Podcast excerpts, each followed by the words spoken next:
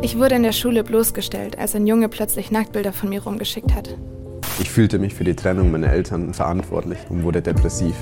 Angst hat mein Leben gelähmt. Durch Leistungsdruck wurde ich zu einer Person, die ich selbst nicht mehr ausstehen konnte. Ich habe super schlecht von mir gedacht. Ich habe versucht, mich wegen meines Körpers zu verstecken. Wer oder was definiert mich eigentlich? Das erste Mal erlebt, dass ich wirklich geliebt und wertvoll bin. Ich bin kein Opfer meiner Gedanken, sondern ich habe gelernt, sie zu leiten. Gott nutzt mich so, wie ich bin. Ich bin wertvoll, unabhängig von meinem Gewicht. Ich habe aufgehört, Lügen über mich zu glauben. Ich bin ein neuer Mensch. Ich habe meine Freude zurückbekommen. Who I am. Wie du wirst, wer du bist.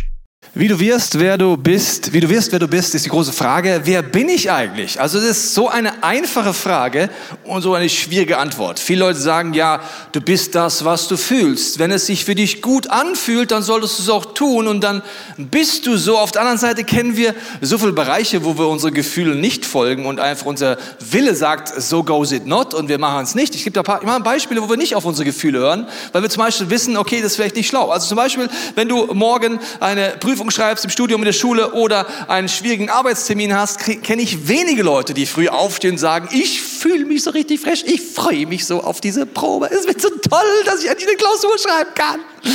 Die meisten Leute stehen morgens auf und denken so, boah, keine Lust. Und ich fühle mich gar nicht so. Ich, wenn ich nach meinen Gefühlen gehen würde, würde ich einfach liegen bleiben und hoffen, dass durch Schlaf, denn Seien gibt es der Herr im Schlaf, die Klausur einfach an mir vorbeigeht. Möge der Kelch an mir vorbeigehen. Also, es gibt so viele Dinge. Oder zum Beispiel, du kriegst ein Kind, ein Baby. Ich habe noch keine Eltern sich unterhalten hören nachts, wenn das Kind zum zehnten Mal schreit, um 3.44 Uhr, dass dann der Mann zur Frau sagt, also ich merke gerade, wir fühlen uns beide gerade nicht danach aufzustehen. Wir bleiben liegen. Der hört schon auf zu schreien irgendwann. Irgendwann. Nee, wir stehen einfach auf. Egal wie stark ich mich fühle, dass ich liegen bleiben will, ich entscheide mich und auf einmal geht's trotzdem. In anderen Bereichen denken wir aber, ja, aber da geht's irgendwie nicht. In meiner Sexualität, wer ich bin, bin ich im richtigen Körper, falschen Körper, wo geht's irgendwie lang? Da denken wir ja, wenn die Gefühle so stark sind, dann bin ich doch so. Oder wenn es so schwer wird in meinem Leben, dann bin ich doch depressiv. Das heißt, da fällt es uns schwer, das Ganze zu unterscheiden. Und deswegen ist interessant, Gefühle wurden geprägt. Also wenn du zum Beispiel in einem Kopfjägerstamm groß geworden wärst, was immer noch gibt, und du ein Teenager mit ungefähr 16 Jahren alt wärst, hättest du ein schlechtes Gewissen, wenn du noch niemand getötet hättest. Warum? Von klein auf werden dir die Gefühle beigebracht, wir töten Menschen. Jetzt sagst du, ich lebe in Deutschland, das habe ich nicht. Aber du wurdest auch durch deine Familie, durch deine Geschichte geprägt und deswegen fühlst du auch gewisse Dinge stärker. Spätestens bei der Partnerwahl merkt man, dass man gefühlstechnisch was total unterschiedlich erleben kann, wie man geprägt wurde von klein auf. Gefühle wurden geprägt, Gefühle werden geprägt. Es kann morgen sein, dass du eine Situation hast, vielleicht musst du ein Referat halten, stehst für Leute, die Leute fangen an zu lachen, du hast ein schlechtes Erlebnis und du entwickelst nach und nach das Gefühl der Angst und das Gefühl der Angst wird jedes Mal ein bisschen stärker und irgendwann sagst du, ich kann einfach nicht reden. Obwohl du bis jetzt gut reden konntest, kommt was in Leben und das Gefühl wird so stark. Das heißt, es wurde geprägt, es wird geprägt und die gute Nachricht ist, Gefühle sind veränderbar und Identität ist in Gottes Hand. Und deswegen wollen wir uns besonders bei diesen heiklen Themen angucken und ich freue mich sehr, dass die Franzi mit mir predigt heute, weil sie hat mit mir nicht nur dieses Buch geschrieben, sondern sie ist auch unsere Jugendpastorin und es ist absolut genial, liebe Franzi, dass du dein, äh, mit so einer Leidenschaft, so einer Ehrlichkeit vorneweg gehst, dass unter anderem dieses Buch entstanden ist. Auch diese Predigt hat deutlich deine Handschrift, deswegen lasst uns der Franzi mal einen Applaus geben für ihre ehrliche Art, über Gott zu reden. Vielen Dank, Franzi.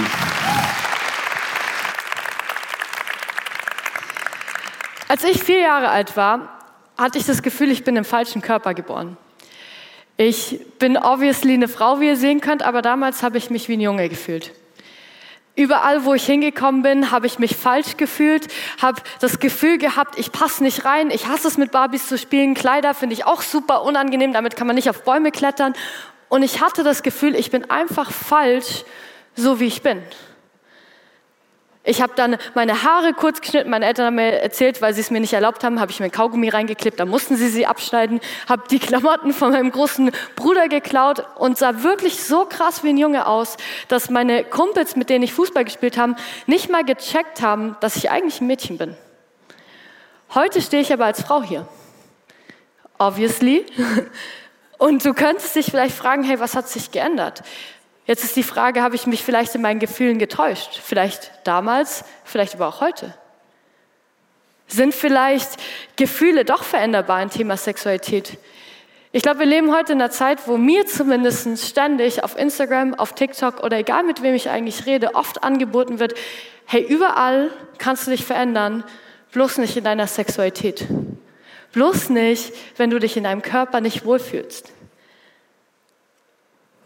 Starker Einstieg. Ihr seid also so ein bisschen so, uff, das hätte man auch anders anfangen können. Ein bisschen Leichtigkeit, aber ich habe das ganz bewusst so gemacht, weil ich glaube, dass Gott dir heute eine Identität zusprechen will, die so stark ist und dass Gott heute Ketten sprengen will. Ganz egal, ob du mit diesem Thema kämpfst oder mit was anderem. Ganz egal, ob du gerade aktiv irgendeinen Gefühlschaos oder Gedankenchaos hast. Ich glaube, dass Jesus heute dein Herz freisetzen will und dir eine Identität geben will, die so göttlich ist, so beständig ist, dass sie dein ganzes Leben verändert.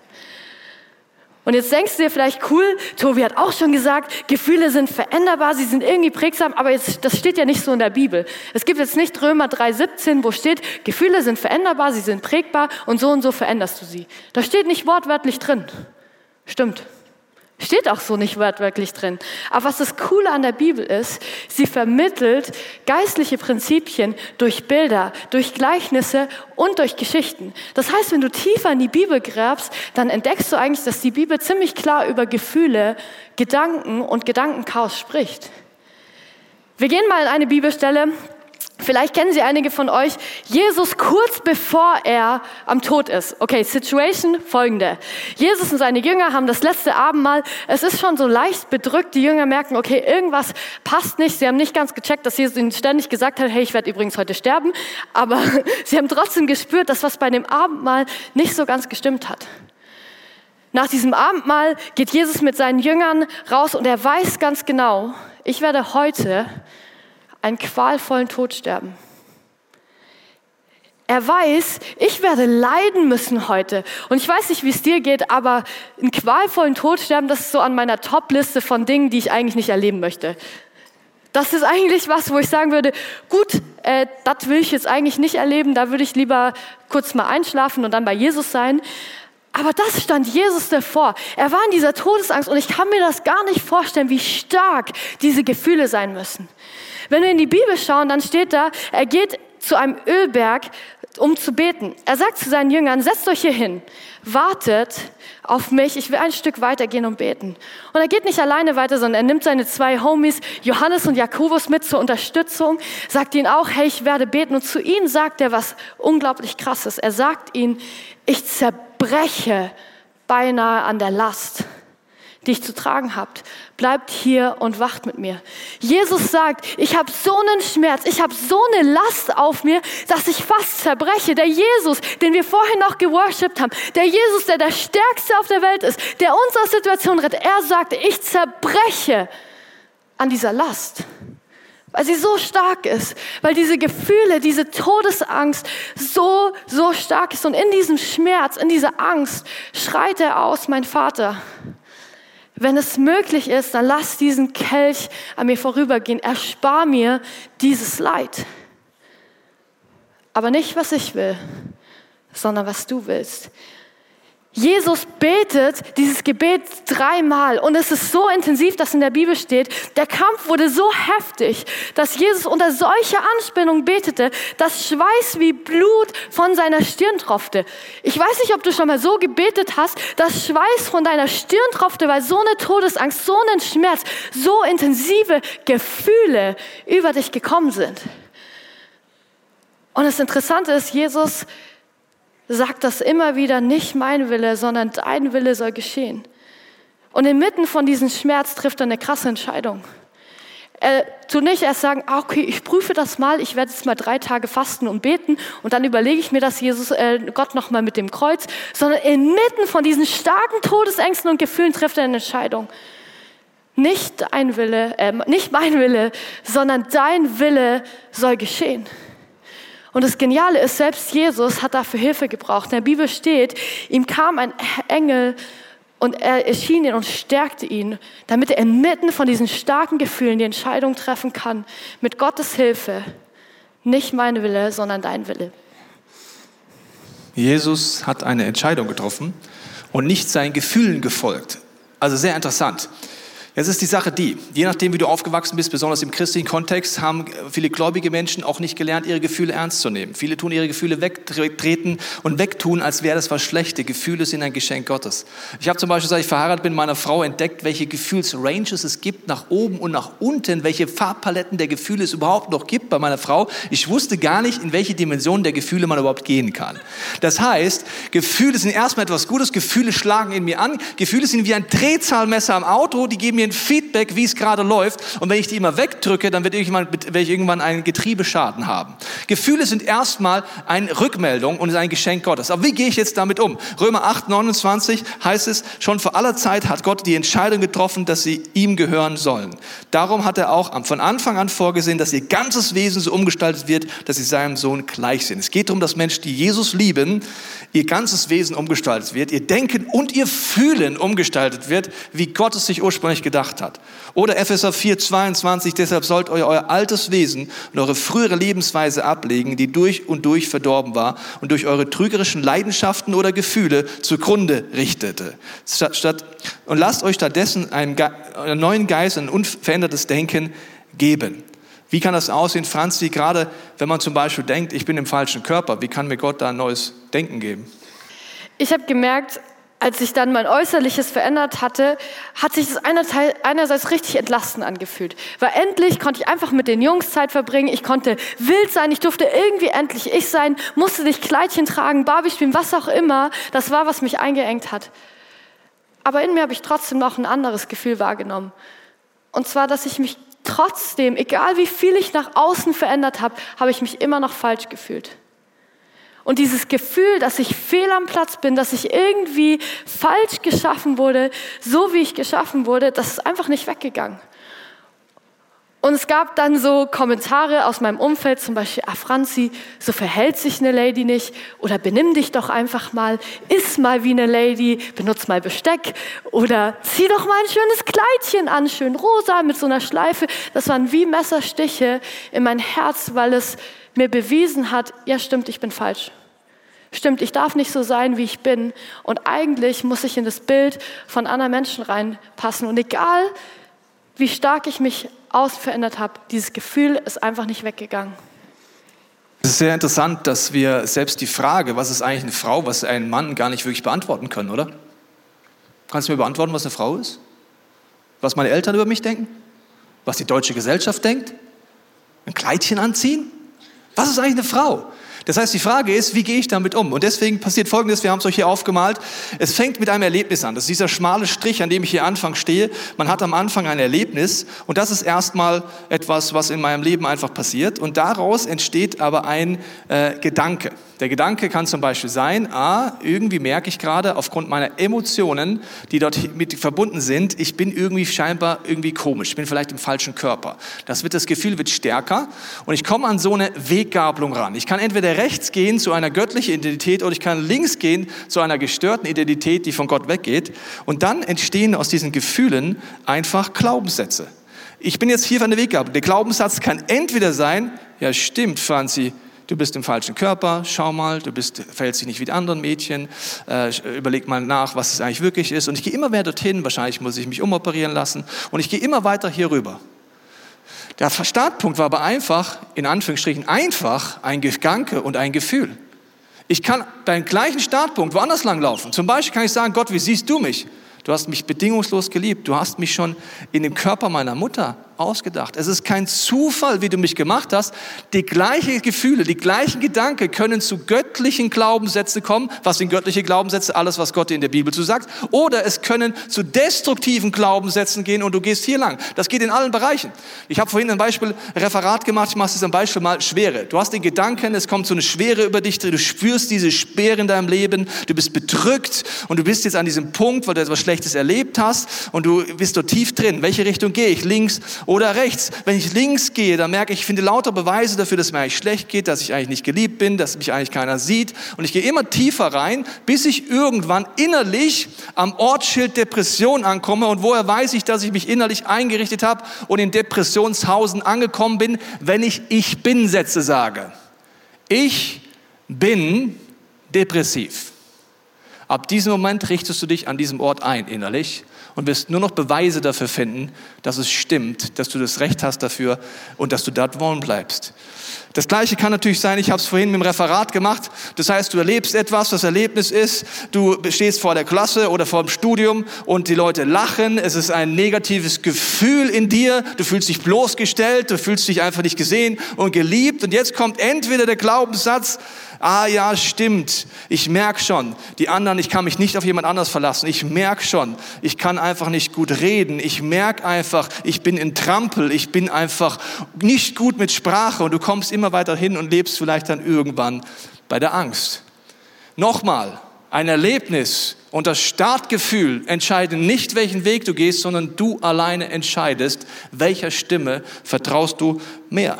Der Mika hat erlebt, dass er sich in Depression eigentlich zu Hause gemacht hat und an diesem Ortschalt sich wiedergefunden hat. Wie kam es dazu, Mika? Genau, ich war eigentlich schon immer eine Person, vor allem als Kind, die die Leute gesucht hat. Ich habe immer was mit Menschen gemacht, wenn ich Sport gemacht habe, immer Vereinssport und habe viel mit Freunden unternommen und war immer unterwegs irgendwie bei Freunden und habe einfach die Zeit genossen. Und von dieser Person habe ich mich wirklich durch verschiedene Ereignisse dann in eine Einzelgängerperson entwickelt, eine depressive Person. Ich habe mich wirklich in mich selber zurückgezogen, habe wirklich versucht, einfach für mich selbst zu leben, habe in Gedankenwelten gelebt, wirklich wo ich der Hero war und ja, ich ich war da drin einfach gefangen. Die kleinsten Konversationen mit Nachbarn haben mich schon angefangen zu stressen. Und ich bin zu dieser Person geworden, weil ich als Kind sehr, sehr, sehr viel Streit erlebt habe. Ich, wirklich jeden Tag fast gab es bei uns Streit. Und ich war eine Person und bin eine Person, die wollte diesen Streit immer schlichten. Und ich habe alles getan, dass wirklich meine Eltern aufhören, sich zu streiten. Und ich habe mir oft selber Schuld gegeben für diese Streitigkeiten und habe dann einfach versucht, und es hat nichts gebracht, war auch sechs Jahre alt. Und Genau als ich meine Eltern dann haben scheiden lassen, hat es nicht nur die Familie zerstört, sondern auch mich. Und von dem Zeitpunkt an bin ich dann zu dieser Person geworden. Ich habe mich komplett zurückgezogen. Mein Freundeskreis ist zu dieser Zeit auch auseinandergebrochen. Und dann war ich da drin gefangen. Es hieß auch wirklich, ich habe eine Depression. Und dann habe ich mich da einfach dazugestellt und gesagt, okay, ich bin jetzt depressiv. Aber zur selben Zeit hat mein Vater Jesus kennengelernt und hat krasse Sachen erlebt. Und ein Ereignis, wo ich dabei sein durfte, war das Sportcamp 2018. Äh, mein Vater hat mich dorthin mitgenommen. Ich wollte eigentlich nicht mitgehen, weil mein christliches Bild nicht gerade positiv war. Aber ich habe mich dann entschieden, okay, ich gehe jetzt einfach mal mit, auch wenn ich keinen Bock drauf habe, auch wenn Christen vielleicht langweilig sind. Aber Genau, ich war dann da und allein in der Hinfahrt habe ich schon diese Leute erstmal kennengelernt und ich war so fasziniert von dieser Kultur, die sie gelebt haben. Die haben mich aufgenommen, obwohl ich viel jünger war, haben mit mir gebetet, was am Anfang komisch war, aber es war wirklich, wirklich ein tiefer Moment. Ich durfte in diesen Gebeten wirklich Jesus das erste Mal wirklich spüren und auch in Worship heißt durch die gesungenen Gebete, was wir heute gerade gemacht haben, wirklich durfte ich Jesus Stimme hören, wirklich für einen kurzen Moment wirklich diese Freiheit verspüren und es hat wirklich so gut getan. Und dann stand ich da, ich war wirklich bei Jesus angekommen, aber ich habe mich nicht weit bewegt. Drei Jahre lang danach war ich wirklich immer an derselben Stelle Stelle. Es kam Corona, hat mich wieder runtergezogen, aber ich war da. Und erst vor zwei Jahren in, in den Sommerferien hat Jesus in mein Herz wirklich so einen Wandel wirklich geschehen lassen. Ich habe wirklich so ein Wollen bekommen, ins ICF zu gehen, in die Youth zu kommen und wirklich als Mitarbeiter da mitzuwirken. Und von dem Zeitpunkt an hat wirklich Jesus so viel in mein Leben gemacht. Er hat mir richtig coole Freunde geschenkt, die mich unterstützt haben, hat mir wirklich krasse, einfach diese coole Kirche beiseite gestellt, die mich auch gestützt hat. Und ich durfte wirklich diesen Segen annehmen, wie Leute in mich investieren, habe mich dann auch entscheiden lassen zu taufen, als wirklich offiziell vor Leuten zu sagen, okay, ich gebe jetzt Jesus 100% mein Leben hin und war dann wirklich jetzt bei Jesus angekommen und habe wirklich so eine krasse Freude erlebt, wirklich Freiheit von Depression, Freiheit von Einsamkeit und bin einfach so gespannt, was Jesus noch machen wird. Und genau, es ist einfach ein Segen, hier sein zu dürfen. Vielen Dank, Mika. Ihr könnt ruhig mehr applaudieren, weil bei dem Alter auf so einer Bühne da lang zu laufen, das ist schon eine Leistung, muss ich euch sagen. Vielen Dank, Mika, für alles, was du uns mit reingenommen hast. Der Mika hat es erlebt. Er hat in Depression gewohnt. Das war sein Ortsschild und Gott hat ihn Schritt für Schritt zurückgebracht in seine Perspektive. Und deswegen kommt jetzt für dich ein sehr wichtiger Punkt. Je nachdem, wie du die Weggabelung entscheidest, wird sich deine Identität verändern.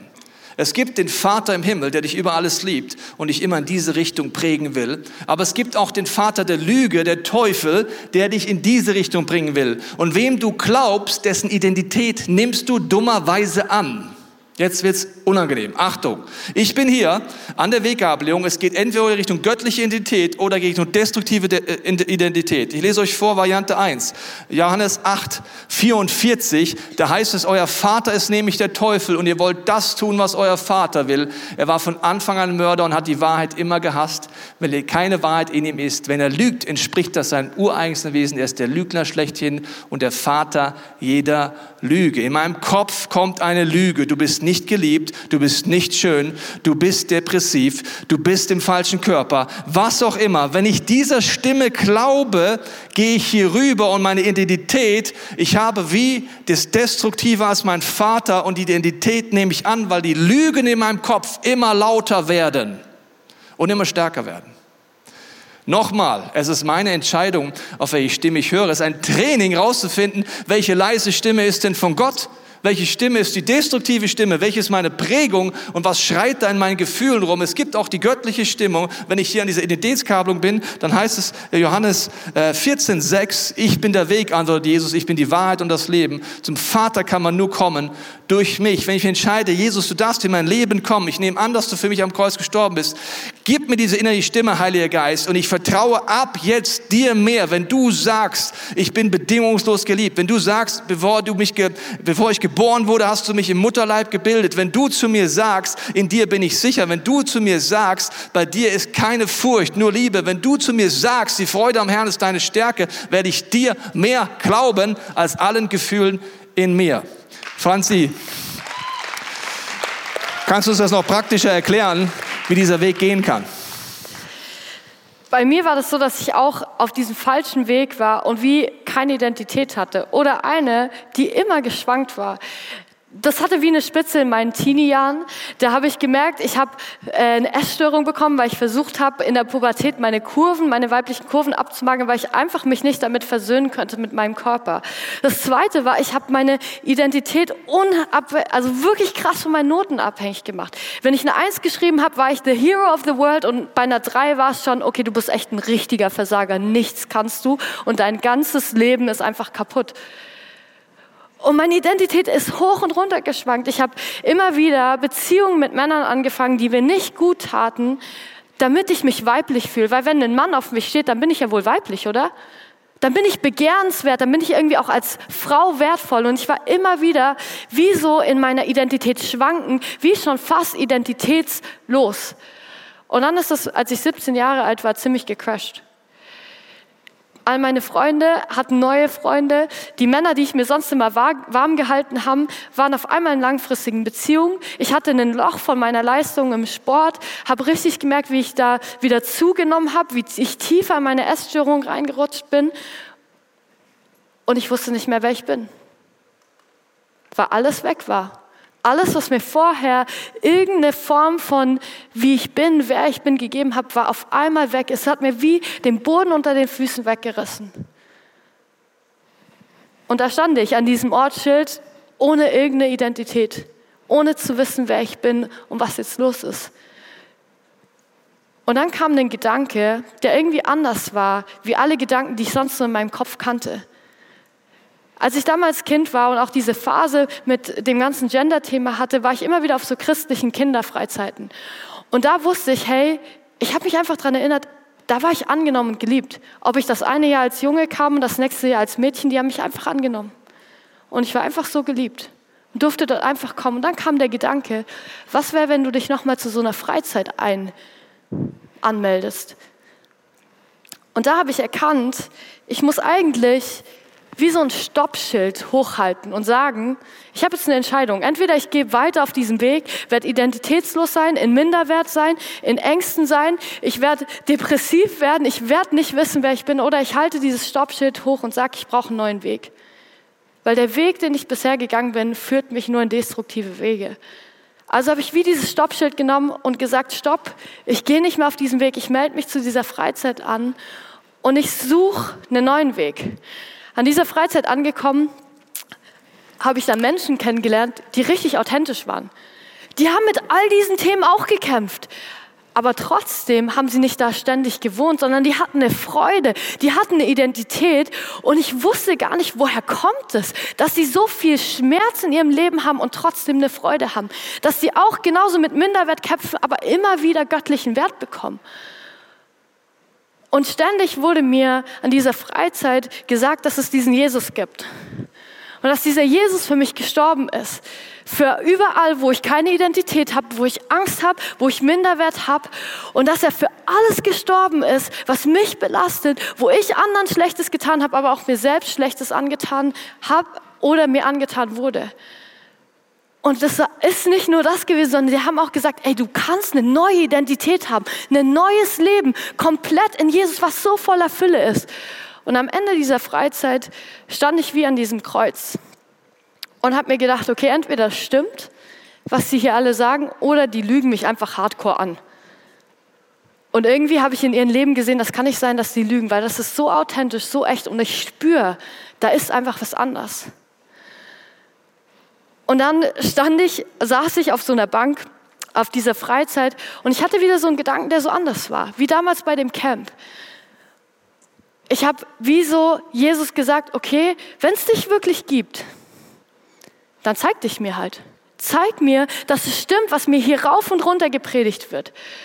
Und dann habe ich wie so vor meinem inneren Auge einfach wie so eine Gestalt gesehen, die ganz hell war. Und dann kam dieser Gedanke, der neu war. Und es war so, als ob diese Gestalt mir sagt, ich liebe dich, Franzi. Und zwar nicht nur ein bisschen, sondern so richtig. Und das war ein Start von einem neuen Gedankenpfad, den ich vorher nicht kannte. Und für mich musste das Gott sein. Und ich habe angefangen auf diesen Weg zu sehen. Okay, interessant. Da liebt mich jemand. Und zwar nicht nur so ein bisschen, sondern ich bin bedingungslos geliebt, egal was passiert, bis ich an den Punkt kam, an dieser Freizeit zu sagen, Jesus, wenn du willst und wenn das wirklich alles stimmt, dann nimm mein komplettes Leben, weil so wie es bisher war, fahre ich es nur noch an die Wand auf einmal kam so eine Fülle, so ein Frieden, so was Volles in mein Herz, was ich vorher nicht kannte. Da, wo vorher nur Leere war, war auf einmal Fülle und Freude und so ein Frieden. Und es war, als ob sich Jesus in diesen alten Weg reinstellt und sagt, hier gehst du nicht mehr lang, weil ich einen neuen Weg für dich habe. Und äh, zurück, zurück in meinem Alltag habe ich aber gemerkt, ich habe immer wieder diese Entscheidungspunkte. Ich stand wieder in dieser Weggabelung und mein Alltag war der gleiche. Ich hatte immer noch die gleichen Gedanken, ich hatte immer noch die Beziehung am Laufen, ich hatte immer noch keinen Freundeskreis. Und ich kannte diese Gedanken so gut, aber auf einmal war wie so eine andere Stimme da. Es war wie Gott, der mir immer wieder gesagt hat, ja Franzi, du könntest dich jetzt übergeben und zurück in deine Essstörung gehen aber schau mal, du bist so viel mehr wert und du musst es nicht mehr machen. Ja, du könntest jetzt mit diesem Mann rummachen, aber nein, du bist so viel mehr wert und du musst es nicht mehr machen. Und dieser Gedanke fing mit einem Flüstern an und wurde immer wieder lauter. Aber ich hatte die Entscheidung. Gehe ich den Weg und sage, ah ja, ich höre die Stimme, aber yeah, never mind. Ich gehe trotzdem zu meiner Identitätslosigkeit zurück oder zu meiner Angst zurück. Oder sage ich, nein, ich bleibe stehen da, wo das Kreuz steht. Und ich weiß, dass diese Gedanken nicht das ist, was Jesus über mich sagt.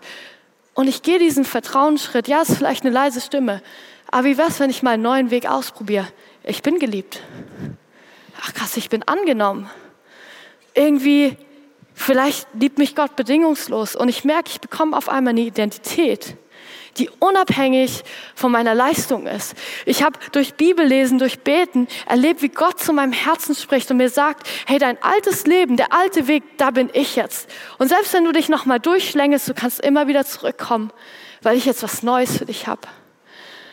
Und trotzdem in diesem Weg, gerade zum Thema Weiblichkeit, waren da wie so riesige Gedankenmauern, viel größer als die hier, die ich einfach nicht überwinden konnte. Die waren vielleicht wirklich in meinem Kopf nur so klein, aber sie haben sich angefühlt, als ob sie diesen ganzen Showpalast hochgehen würden und ich da einfach nicht durchkomme. So groß hat sich diese Lüge angefühlt, dass ich im falschen Körper geboren bin, dass ich als Frau falsch bin, die immer wieder hochgekommen sind.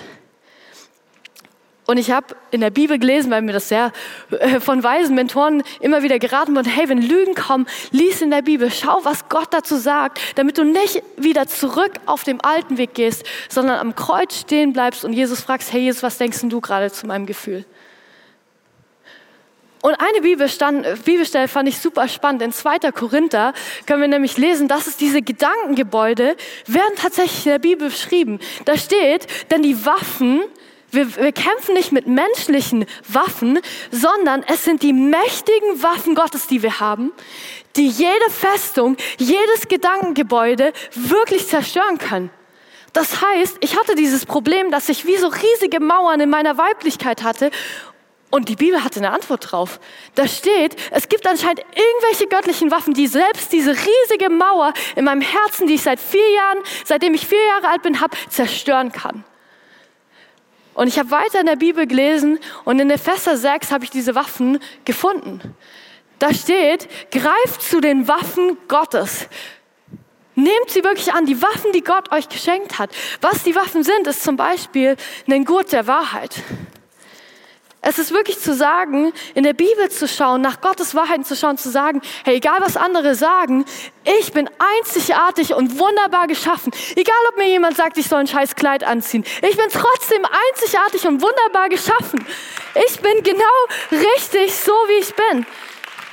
Es waren die Schuhe der Bereitschaft zu sagen und die Hoffnung, hey, ich habe ein Zeugnis zu geben, weil Jesus in mein Leben reingetreten hat und mit mir gerade im Prozess ist, mein Herz zu verändern.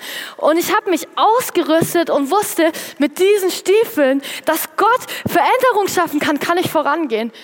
Und ich habe wie den Mantel der Gerechtigkeit oder den Brustpanzer der Gerechtigkeit angezogen dass es nicht auf meine Leistung basiert. Nicht darauf, auch wie viel Bibel ich lese, wie viel ich bete, sondern allein, dass Jesus für mich gestorben hat und gesagt hat, ich bin gerecht. Nicht wegen meiner Leistung, nicht wegen meiner Noten, nicht wegen meinem Job, sondern ich bin einfach so gerecht. Ich bin unschuldig vor Jesus. Und er sagt mir, ich krieg die Früchte von seinem Leben, weil er für mich gestorben und wieder auferstanden ist.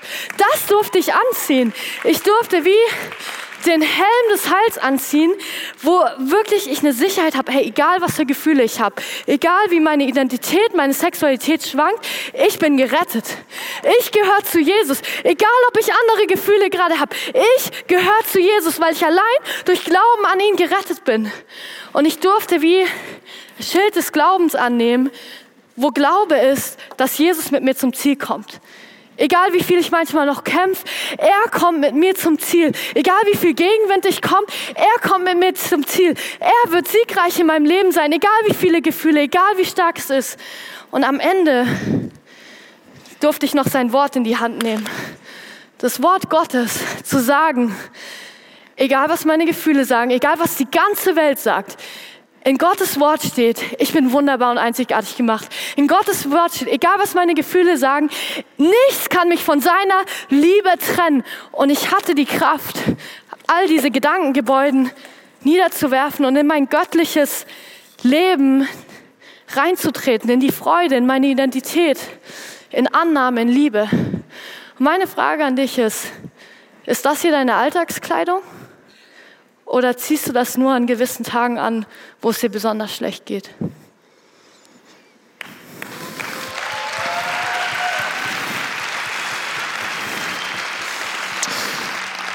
Ich weiß nicht, an welchem Ortsschild du dich gerade aufhältst, ob du dich innerlich an einen dieser Ortsschilder wiederfindest. Vielleicht ist auch was anderes, was für dir draufsteht. Kann auch tiefe Trauer sein.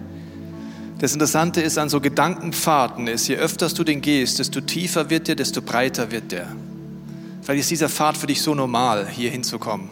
Aber Gott lädt dich heute ein, ein Experiment zu machen. Vielleicht kennst du Gott schon, vielleicht auch nicht. Ich werde heute beten, dass wenn du Jesus noch nicht in dein Leben eingeladen hast, dass du heute diese Entscheidung treffen kannst, dass Jesus in dein Leben kommt und dann ist der Weggabelung dich entscheidest, dass er der Chef in deinem Leben ist. Ich werde auch für alle beten, die das schon mal gemacht haben, dass die leise Stimme des Heiligen Geistes in deinem Leben lauter wird.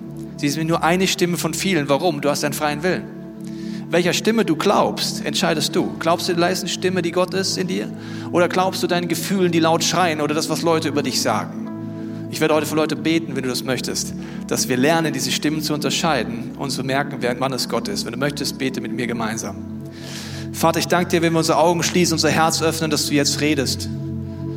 Ich binde jede Lüge bei uns, jede Täuschung, jeden Geist der Religiosität. Und ich bete, dass du in Stille jetzt zu uns redest, unseren Gedanken, unseren Gefühlen. Ich spreche im Glauben aus über jeden, der mich jetzt hört, dass die Stimme des Heiligen Geistes jetzt in diesem Moment auf lauter gedreht wird. Diese frische Stimme, die Franzi gehört hat, dass Gott dir jetzt etwas zuspricht. Das bete ich jetzt in deinem Namen. Lass uns auf Empfang gehen innerlich für diese Stimme.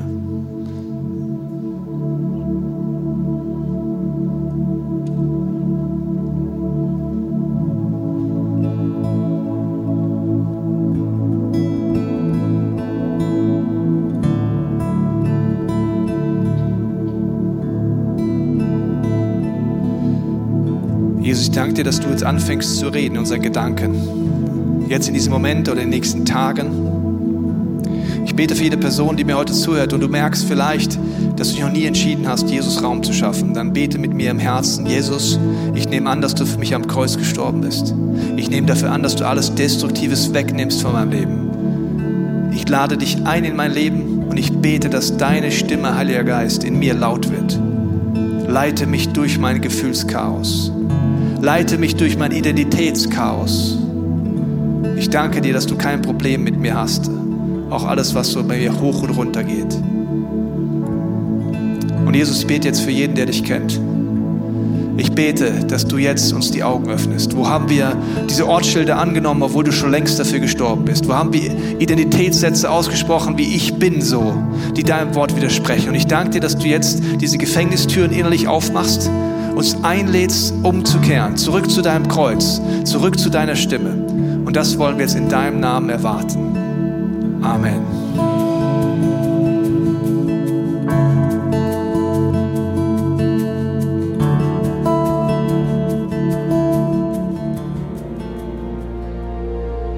Wir hoffen, dieser Podcast hat dich inspiriert und hat dir weitergeholfen in deiner Beziehung mit Gott. Wenn es dir so geht, dann freuen wir uns, wenn du uns mithilfst, diese Botschaft zu verteilen. Das kannst du tun, indem du diesen Podcast likest, mit Daumen nach oben draufdrücken oder kommentierst oder weiterleitest. So werden mehr Menschen noch mit dieser Botschaft von Jesus, dieser Hoffnung erreicht. Du kannst auch durch eine Spende mithelfen, dass wir weiterhin diese Podcast kostenlos im Internet maximal verbreiten können und so viele Menschen neue Hoffnung bekommen. Vielen Dank für alles, was du mit ermöglicht. Wir glauben, dass Kirche eine Familie ist und egal, ob du online dabei bist oder hier vor Ort bist in der Region, wir wollen dich sehr gerne kennenlernen. Wenn du möchtest, komm auf unsere Homepage vorbei unter Finde Anschluss. Dort findest du unter anderem Welcome to Church, wo wir uns gegenseitig kennenlernen, deine Geschichte gerne hören wollen und dir helfen wollen, wenn du möchtest, ein Teil dieser Kirchenfamilie zu werden.